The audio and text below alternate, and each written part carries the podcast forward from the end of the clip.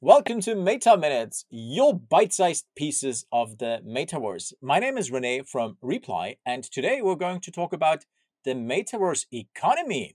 And for this, I'm very honored to have a special expert guest today, Theodora Lau. Hi, Theo. How are you today? I'm good. Thank you for having me, Renee. And and I wouldn't call myself the expert. You are actually the expert because I remember when I first ventured into the space, you were one of the first people I talked to. Ah, uh, that's so nice. But anyhow, you let's talk about your book a little bit later because you are an expert for sure now. So don't don't like make yourself smaller than you are. Um, tell us a little bit about yourself as your background as it relates to you know metaverse, 3D, finance, whatever. What's your background? So um, I often tell people my background is tech. It's not finance. Um, I have been in technology and IT uh, and telco, especially for 15 plus years. And then by chance, I ventured into the startup world, specifically around using technology for good and looking at fintech and how we can use technology to improve financial inclusion. And that was, ooh, almost 10 years ago. Um, that was that was my initial dipping the tools into what is the world of finance and how does that um, intersect with technology, which is my background. And then next thing you know, you know, we're like, oh, wait, there is this thing called the metaverse, and everyone is talking about it. It is super interesting. However, comma, as our last conversation was, there's still a lot of things that needs to be in place, right? Before we can get to where it needs to. But the journey itself is, is exciting. As I wrote in the book, it reminds me a lot about how the internet was when it first started. Because I, I was in college in the early 90s, and I still remember my really, really thick, compact laptop, which is not really a laptop, it's more like a brick. And, um, you know, and from Unix machine, I migrated over to Windows which was really interesting, the whole user interface and all of that. But even then, we used it mainly for Minesweeper. I think that was the game, and uh, and emails, and that was pretty much it, right? You know, the whole way of using the internet to connect to people in real time, to be able to do what you and I do right now, to basically have the world in a mobile phone, carrying it with us everywhere we go, order a ride, order food, banking, that didn't exist back then. And so if we look back at how internet evolved in the last 20 plus years, then the question would be, well, wait a minute, could this, what we're talking about, the metaverse, would be the next version of how the world would be? Yep. That's um, that's pretty awesome. And you already touched a little bit on it, but let's dive a little bit deeper. I always ask the same question to the first question to my guests. Um, what is the metaverse for you and where do you see the potential? And you already touched a little bit on that, but maybe you can talk a little bit more about it.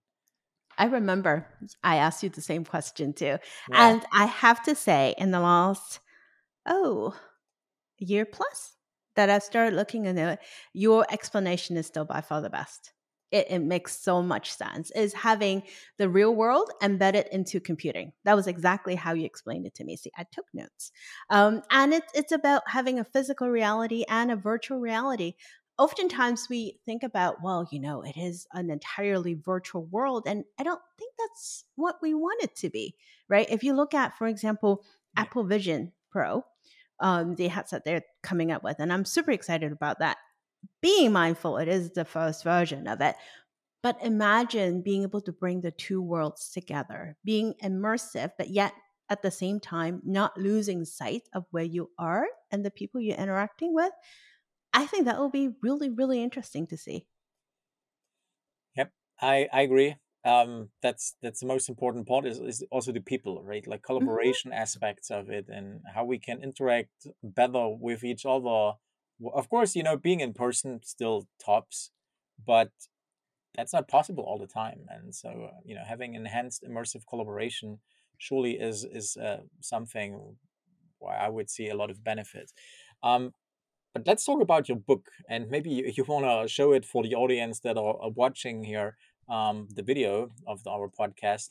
Uh, look at this. This is the Metaverse Economy, and it's the first one explaining the metaverse economy for finance professionals. That's the subtitle. And uh, so, first of all, uh, you know, you also mentioned Web three and so on. So let's talk about Web three and what are the opportunities for finance that you also describe in the book. Yeah, so this this book was really really interesting. Let me take a step back and and talk about how the idea came about. So my first book Beyond Good was looking at what are the different trends, the mega trends that are going on in the world, and how does that intersect with money and technology. So um, we looked at, for example, longevity, people living longer. We looked at inequality. We looked at climate change.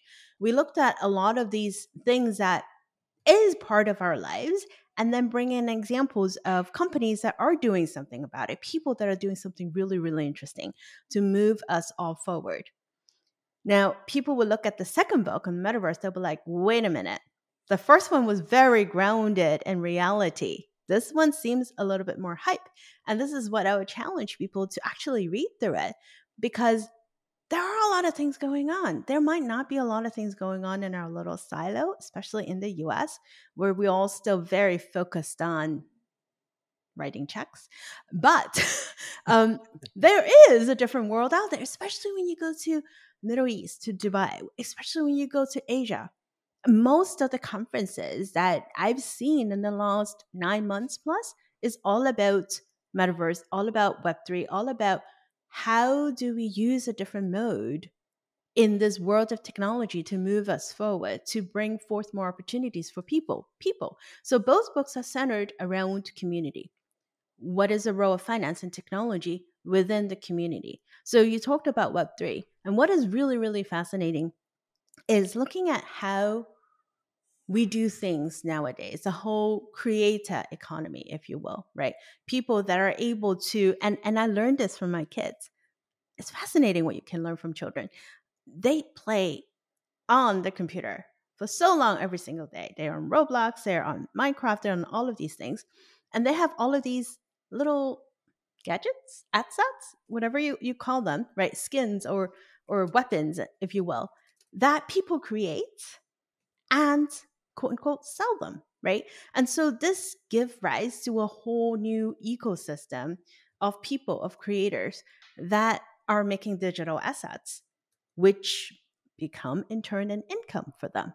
So, mm-hmm. what does this mean in the world of finance? What does it mean when we can actually do things in a different way, when we're creating digital things and to be able to do more peer to peer lending, to be able to do crowdfunding, and all of that in the world of tokens. Yep. I think that's where the exciting part is. Yep. Yep. Um, especially also for, uh, like you said, there's a good opportunity for creators, right? Yes, like- there is.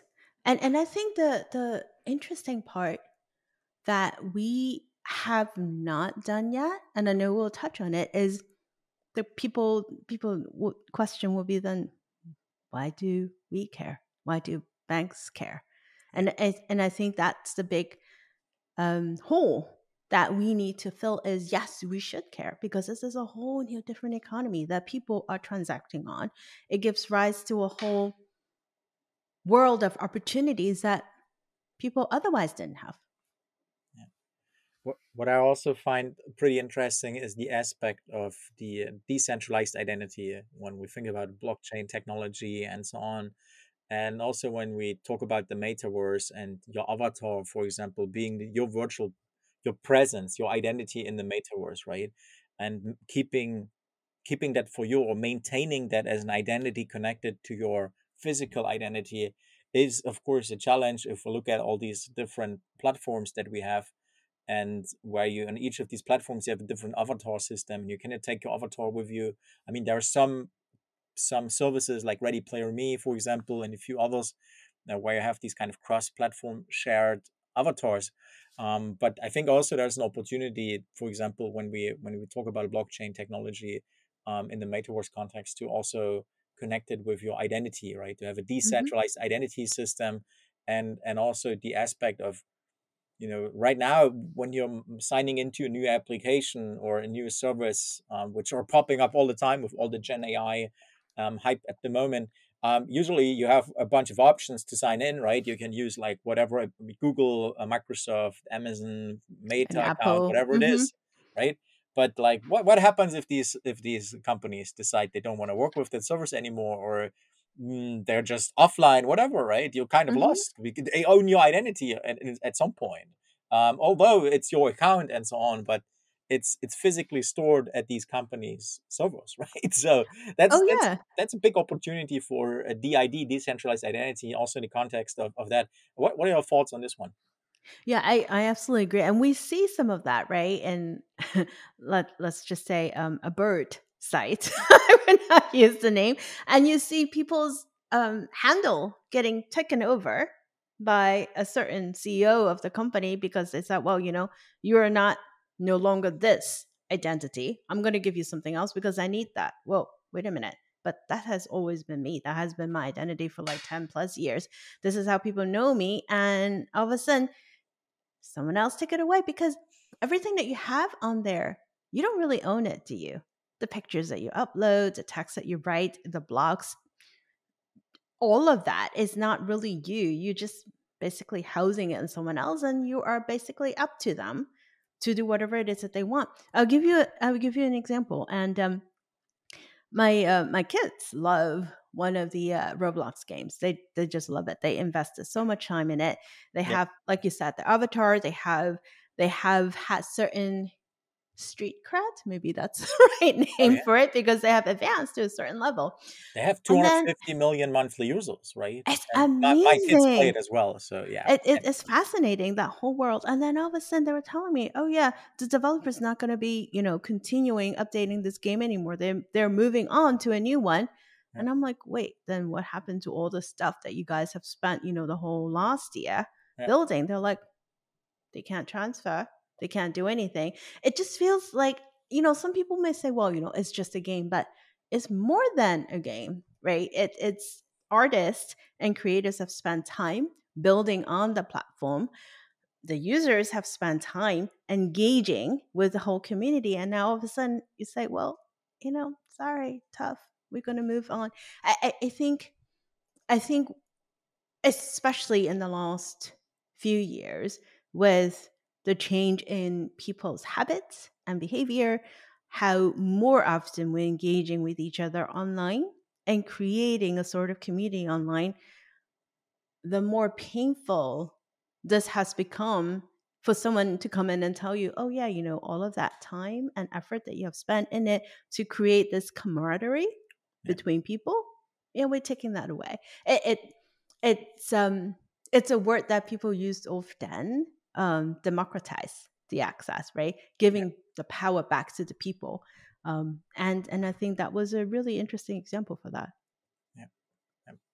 and uh, you know that that's like uh, Web three with blockchain tech is potentially a solution for for that for this kind of decentralized identity, but also like you said, the decentralized assets. Mm-hmm. And and uh, I mean, I had a previous episode um, with a with a lady from a law firm um, where we talked about the kind of these the the legal aspects of it because there's also still a little bit of gray zone i would say um, for certain certain aspects there but but uh, um, uh, surely um, worth exploring. But anyhow mm-hmm. what, what do you see are the main challenges the metaverse is facing for a wider adoption in the financial sector but also in, in general and do you have any ideas how we can overcome those? Oh that's going to take time.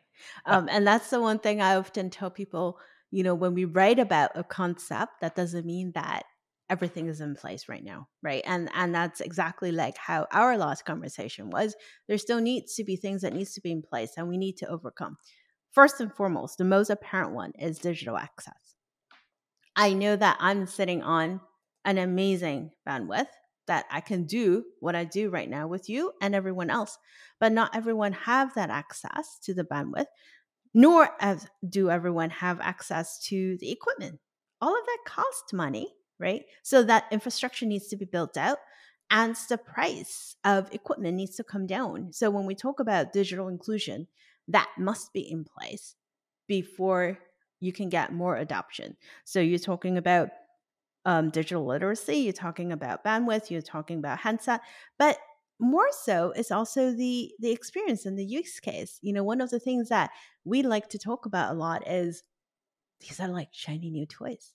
But just because it's shiny new toys doesn't make massive adoption. For something to be adopted on a large scale, it can't be a niche. It needs to serve different purposes. It needs to have actual use cases, right? So we talk a lot about gaming, but there is a whole big world out there. And that was the fascinating part, talking to um, you know, different builders in across in a different continent.